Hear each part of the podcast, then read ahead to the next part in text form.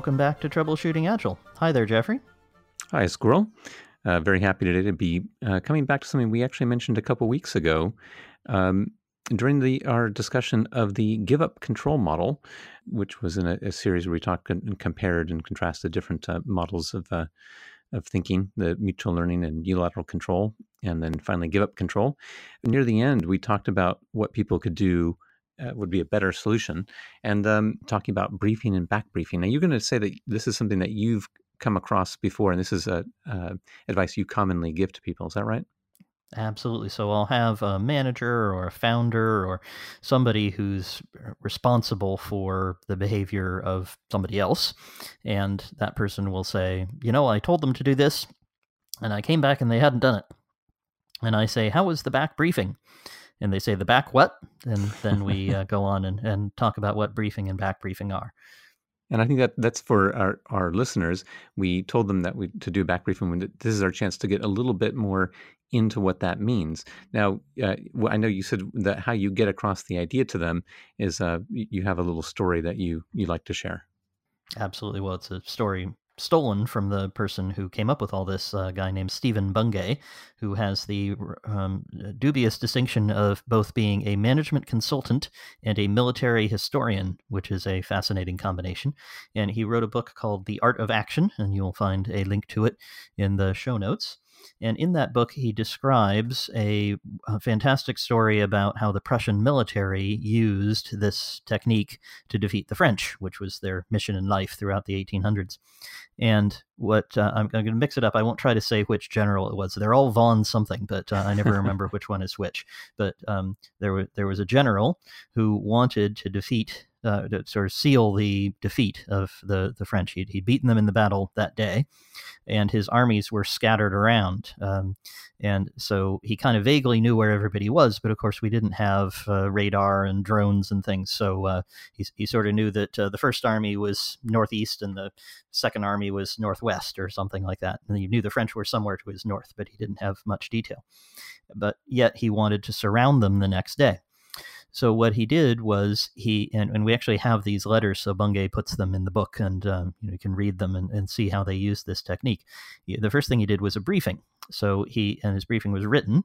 Uh, he took out a piece of paper and on it he wrote, uh, "Dear General so and so," and he wrote two copies of this letter, one to the army to the northeast and one to the army to the northwest. He said, "Congratulations for defeating the French. Uh, now our next thing to do is to um, chase them down and and make sure to surround them and make them surrender." We know they're somewhere to my north, and um, I know that you are somewhere to the northeast or west, whichever one he was writing to.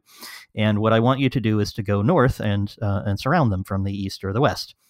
Uh, now, there's a, uh, a restriction here. I don't want you to attack them because if you attack them, you'll get drawn into a battle and you'll have a, a, a battle with a, a, small force and the main force will escape. So um, a constraint is don't fight them, just surround them. But uh, when you're going north, you can do that any way you like. You could take the cavalry or the infantry. Um, you could take them both together. Um, to send a, a, shock force first. Whatever you need to do, because I don't know enough about your situation. I'm not even sure where you are. but um, what I want you to do is send back a message, just right at the bottom of this letter, what you are going to do. And he handed this letter to to two messengers uh, one each, and he said, "Go somewhere that way. Find the army. They're they're over there. Uh, find General what's it, and uh, give him this letter and wait for the reply."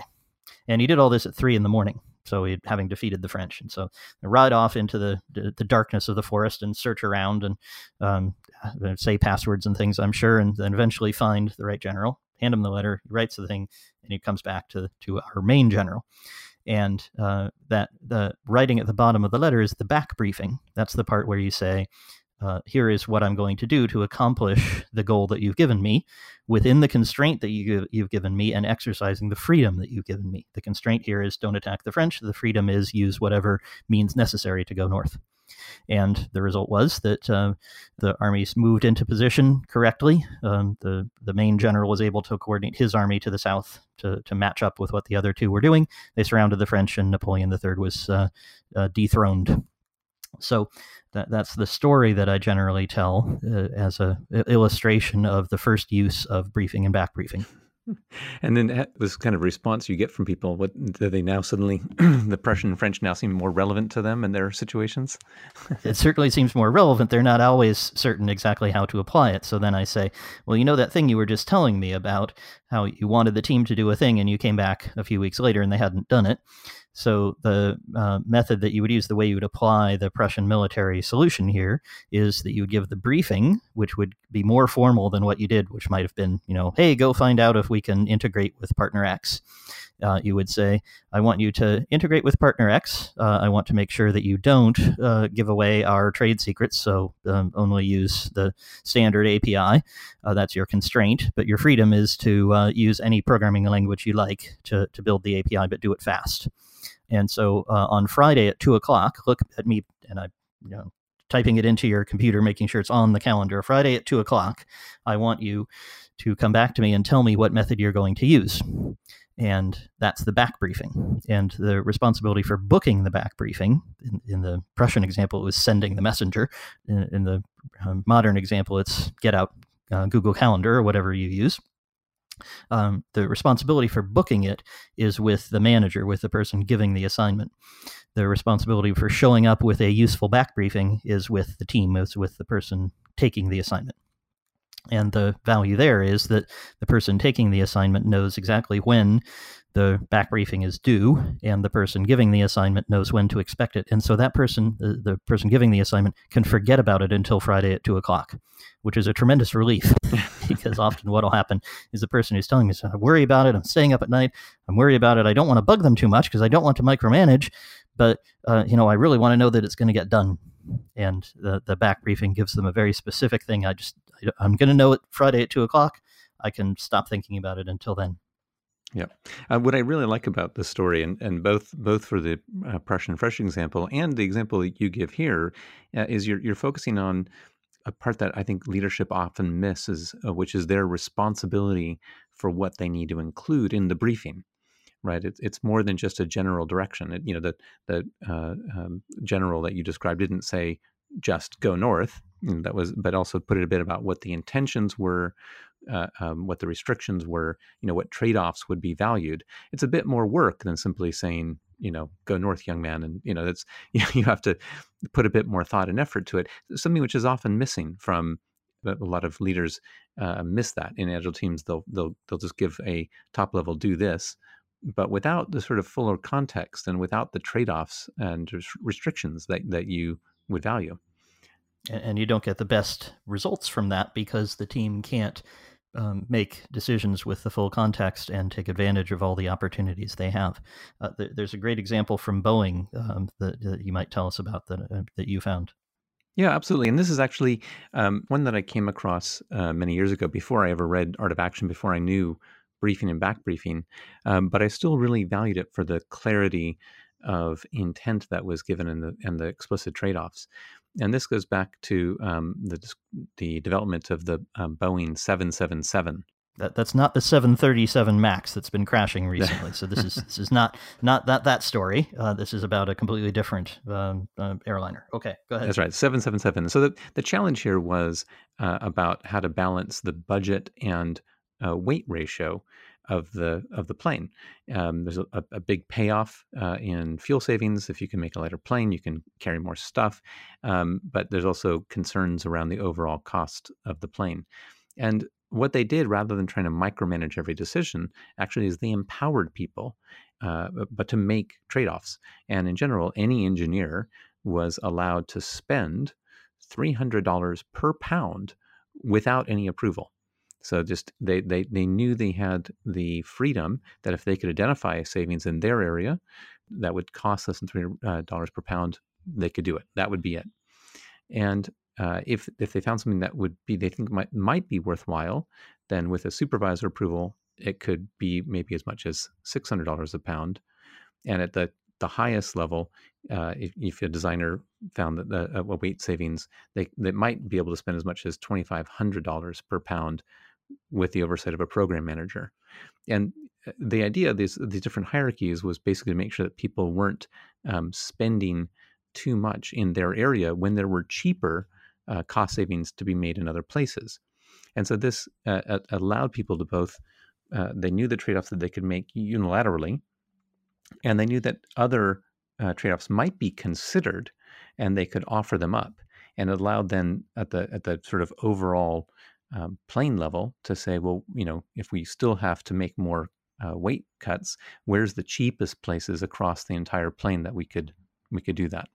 Uh, so I've always I've always liked that as a an example of sort of clarity about what trade offs you value, and uh, coming across then later Stephen Bungay and the idea of the briefing and back briefing, I think, oh wow, this is a great example of a briefing, and it uh, it was very clear about what what trade offs that you like. Fantastic, and we'll have a link to the story about that in the show notes. It's uh, the place we found it is a book called Serious Play How the World's Best Companies Simulate to Innovate by Michael Schrage. I hope I'm saying that right. but uh, you can you can look up the link in the show notes. One thing I really like about that example is it, it does balance the autonomy and the accountability nicely. Because one of the obvious things that you could do, and, and Schrage talks about this, is, is you could just appoint a, uh, a person in charge of weight. And you say, okay, just go ask Jeffrey you know, if he tells you you can reduce the weight, then do whatever he says. And the problem is that what happens when Jeffrey's on holiday, or what happens if Jeffrey doesn't have all the information? Um, how could Jeffrey keep track of an entire airplane? Uh, that's right. That's yeah. a, a, massive effort. Exactly, and and by by avoiding that sort of weight czar approach, uh, and and sort of saying, oh, we're going to put all the the autonomy or all the power into a single person, you distribute it, and you get all the advantages now of people being able to bring their own creativity uh, and inspiration to the situation. Um, so that's that's really great. And, when we then we bring this into agile teams, we can uh, often talk about this in terms of what trade offs do we care about. And so, a classic example might be, um, you know, we we could ship something uh, smaller. Uh, we could thin the feature uh, if we'd like it sooner, or if we need to have more in it, then we can maybe take longer and be able to play with exactly uh, how much of a, of a feature we want and need, uh, we can um, give the ability to do different trade-offs. So we can say, oh yes, in, in this scenario, uh, what we, we care about is really impressing people, and we want it to be really high quality or you know really bulletproof. And another time, oh actually, this is just uh, if there's any incremental improvement, we value showing more progress than uh, completeness. So if you can get any small bit done, uh, let's get it to production sooner, giving people those kind of uh, uh, uh, levers to play with. Fantastic. Do you, do you run into that kind of thing at Tim anytime at the company where you're CTO? I have the feeling that you're you're making those kinds of trade offs often. Uh, absolutely, and uh, and so we do try to bring this uh, when, when, to our project planning, uh, and we do also uh, ask for the back briefing, and that can be very interesting um, because we we also have a fairly uh, non hierarchical structure, and there's often technology um, is empowered to make certain kind of changes. And so we've had some interesting cases where um, people have a sort of a general remit to be improving the platform, but they still have the responsibility to provide a back briefing for what they're doing. And uh, that's been incredibly uh, useful. Um, th- these back briefings can happen at sort of different levels of detail. There can be things that are aimed at uh, by, from technologists to technologists that can be more detailed, but at a higher level, uh, it can still be very useful. So one recent example we had was a minor change to one of our APIs to improve the precision of one of the timestamps. And the feeling was, well, this is a, a, a probably a low risk change, and it will it will uh, solve certain problems. And um, so it was brought by the technologists to say we're we're planning on making this change to, and also but bringing it to uh, product and account management and sales and saying, is there any problem with this? And actually, that ended up being very useful because we were able to say, well, actually, we have this client who's doing a technical integration right now, and they're in this sort of trial period. And it, um, you know, it, even though this is low risk, uh, there's no particular urgency for it. So, would it be okay if we delay this until their trial finishes and they're onboarded, and we can we can bring them the change later? Just it would just be less disruptive to the sales process and um, th- so the technology team was happy to to delay, and and uh, that was able to be coordinated uh, from. It was really initiated by the back briefing about what their intentions, uh, what their planned actions were. And the thing that strikes me about the API story is how calm it is. Um, it's just, oh yeah, you know, we're making our plans just sort of normal, ticking along. we're uh, going to calmly make this change, and you're, you're, you can imagine what might happen if you didn't use the back briefing, which would be much more dramatic. It would be a more exciting story, but it'd be exciting because you had an angry customer on the phone saying, "Why the heck are you changing the API in the middle of the last week of our uh, of our trial, and we're we're not going to buy it?" And you have to suddenly dive in and be the hero and and um, roll back the API. that would be a very exciting story, but it would not be uh, uh, good for everybody's blood pressure. Yeah, that's and that's funny. And that's because we were we were talking about some of the one of the challenges in, in describing or what challenge I feel in, in talking about the briefing and back briefing in the podcast, which is it it, it can make for kind of a, a, a boring story that uh, everything sort of is, is calm and and uh, and smooth. I mean, this is kind of our, our normal uh, week. Uh, I'll just in the project the team I work most closely with on Monday, we'll sort of confirm and we have kind of a, a, a, back briefing type thing in our monday planning meeting just say yep this is the story that we're working on this week uh, yep we're all aligned there may be if we finished a story we are planning another one there's uh, the, the briefing will be yep this is the next story at the top of our kanban board let's pull it over there'll be some discussion about sort of constraints from me that would, might be a briefing element there and then um, once we're aligned on what we're building the question that i will ask is will anything go into production this week? And uh, that's useful for me so I can set expectations around the, the company. And uh, what they're making here is a prediction about, yeah, we think this, this may or may not get done. And uh, they, they have a more detailed discussion among the engineers about how they'll actually go around building it. So there's a whole different level of sort of accountability amongst uh, each other about how they what they'll be doing. But at the sort of product level, um, there's this kind of a simple uh, discussion about if what what are the odds that something will go into uh, production by the end of the week. And at the end of the week, we we have our demo where people demonst- demonstrate anything that they've done, and including things that have gone to production or anything that has um, progress of the week. So even things that aren't, aren't yet visible, things behind feature flags, and that's done to a very broad audience. Uh, it's open up to sales and account managers and uh, really anyone who's curious about how the product is progressing.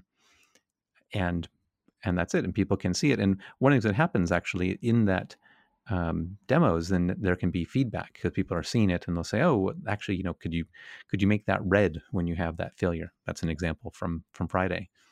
Um, and at first, people, even the people giving the feedback, say, "Oh, I, I feel bad giving you this additional work to do because you've done this great stuff during the week." But the feeling from the team is, no, that's great. This is why we're we're doing it. We're we're we're doing to have this feedback cycle, and so that people are, are engaged because they know they can give feedback. People are happy to hear it, and you have a sort of very calm and productive and supportive cycle. And, and unlike that founder that I started with uh, in my example, you're not staying up all night worrying about it. You know, the demo's on Friday. If it needs to be red, I can tell them then. You can think about something else and, and get some sleep. Yeah, yes, absolutely. I, I, can get some sleep and understand that, that people have had a chance to interrogate me about what it is that I value. And um, and so therefore they they are clear on what, what I value in as far as trade offs, and um, that they've they've told me what what do they plan to do. And I also know that they that they may adjust things as they go along.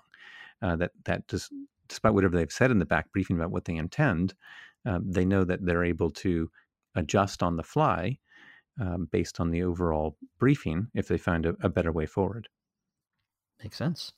Well, if listeners would like to sleep better, that they may want to give briefing and back briefing a try. Check the show notes for examples and comments and uh, uh, methods to, to try from the art of action. Uh, if you're interested in getting in touch with us and telling us how your experiments with briefing, back briefing, or, or not sleeping are going, uh, get in touch at troubleshootingagile.com. There's Twitter and email and all the usual kinds of things. We like getting questions and comments from listeners. We also really like it when people click the subscribe button in whatever their podcasting app of choice is. So please do that if you'd like to hear from us every Wednesday with 15, 20 minutes on uh, latest ideas in the world of uh, troubleshooting Agile. Excellent. Thanks, Jeffrey. Thanks, Squirrel.